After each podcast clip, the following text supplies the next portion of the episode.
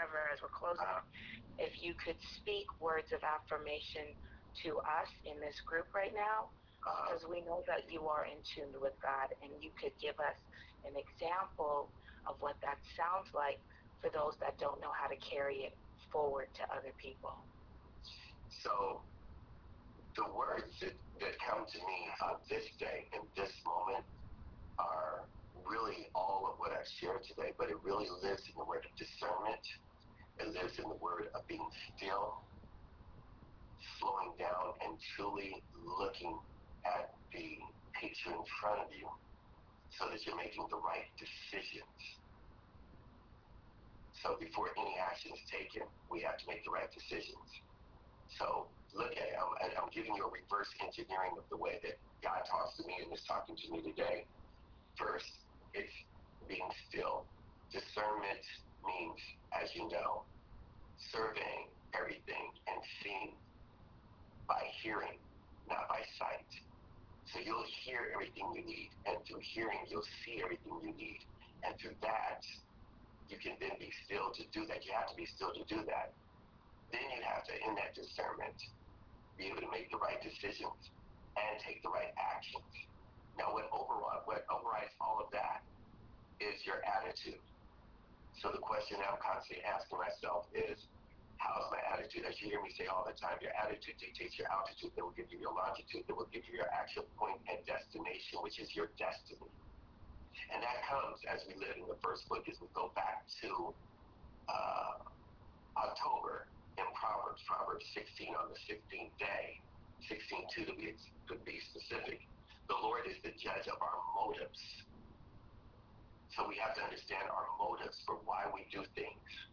What agenda do we have? See, Solomon said, we may think we know what is right, but the Lord is the judge of our motives. See, I'm a placid.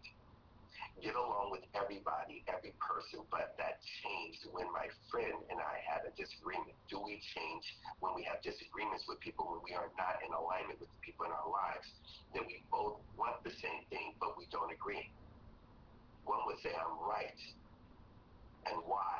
And everybody wants to explain why.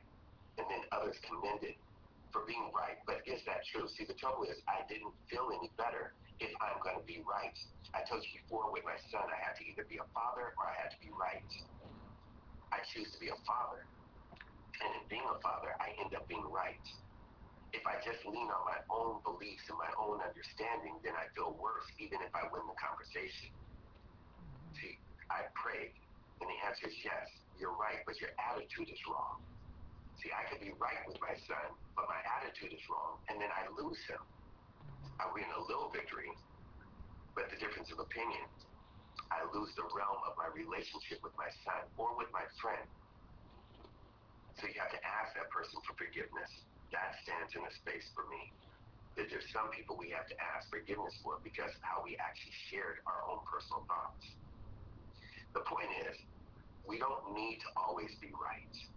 It robs us of the opportunity to show grace and allow God to deal with others and speak through us to them in a way that they want to receive it and should receive it, and God wants us to deliver it.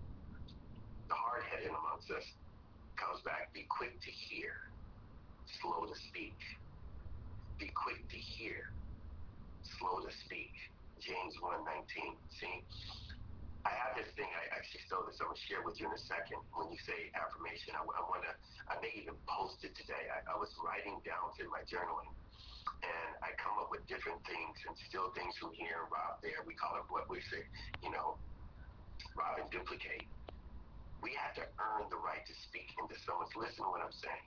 This is what I'm saying. Uh, you know, uh, when it really is clear to me, we have to earn the right to speak into someone's life, and that takes time. Too many people just want to jump and speak. It also means trying to understand what they're going through. I have people do that to me all the time. They want to jump in and, and respond to circumstances, situations, wanting to know why I didn't or did not respond to this or answer a text or be able to talk to them or stand in a space or be with them or give them time.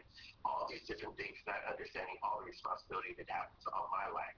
Just like each one of you, my life is no greater or less than any person on this call. I take on a greater responsibility for a greater return. But that's the journey that I have to be able to lead you guys to be better than me, bigger than me, and larger than me in your own life and what God calls you to be. So we have to earn the right to speak into someone's life. And people don't have that patience a lot of the time. It also means that we have to comprehend and understand what others are going through. I find that a lot of people are very abrasive in wanting to get through to me, not understanding or taking the time and space to understand what I'm going through.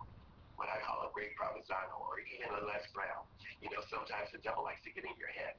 So there'll be a time in which I've gone for like a month and a half and haven't talked to Mr. Brown, knowing that, you know, the last time I talked, you know, I was, he said, I'll call you back. He didn't call me back. I could easily get his attitude, mm-hmm. right? This is man who I'm his successor. I'm taking over everything. He's given me more than I can bear to tell you. The time I do have with him, though, what if he dies? He's 75. He's going to be 75 years old. When am I going to sit up there and say, oh, you didn't call me back. You didn't text me. Or am I going to treasure every second I had with that man?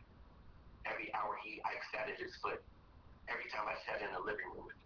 Every time he went to a city I flew there, he was somewhere where I was. I was able to just take what he gave me and just molded me and changed me into the person that I am. Just respecting that type of boundary and also respecting the wisdom of someone who you say is a mentor to you. Because I know, Kalila, you're a mentor to many. As many of you are to so many other people. It doesn't matter if it's Perla in the hospital room. It doesn't. She doesn't need a doctorate. She leads. Francisco doesn't need a CPA. He doesn't need to be a CPA. Jonah doesn't need to sit up there and run a, a multi-million dollar Fortune 100 company. The wisdom that others bring to us, we need to stand in that space and hold space of love and respect for people that just give us their time in any capacity, as I do for each one of you. I'm grateful. That screams at me. And taking the time to understand what people are going through. I go through so much that nobody knows. But people assume. And because people abrasively want to help, they don't take the time to understand it's not the right time to be intrusive and sometimes just wait. When Mr. Brown called me yesterday, I thought he was calling. I, I, I thought he was just calling to say happy holidays or calling to say, you know, I, I haven't talked to you in a while. He does that from time to time. Where you been? He was calling me for guidance. Do you know how humbling that is? Hmm. That I, I push record every time he calls, just like I teach you guys to push record when I speak. And I was sitting at the recording and I was like, what's up? He's like, I need your guidance. I was like, what? In my head. Could you imagine my face? He's like, how, how do you deal with this? I've never, at 75 years of living on this planet, buried a child. To bury my great grandparent. And I don't even know what to say or do. The irony is he didn't know that I had dealt with that with my sister for the past decade. So in that conversation lives, because I mean, you know, Kalila, you, leave it to you to let, make me cry, and I don't cry often. You know, that alpha lion in the jungle.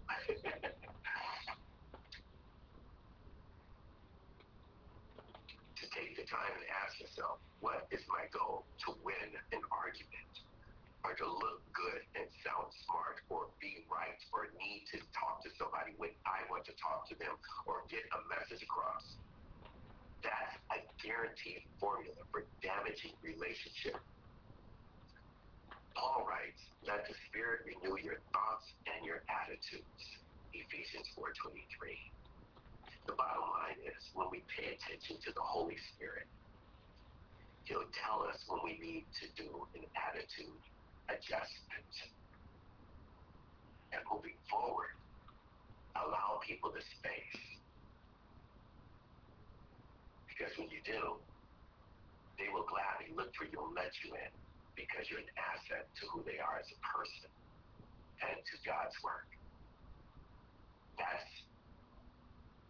my conversation, Kalila. Hopefully that's an affirmation for a few of you on the call. Coach, this stuff is so amazing and it wasn't recorded again. I'm sorry. That was amazing.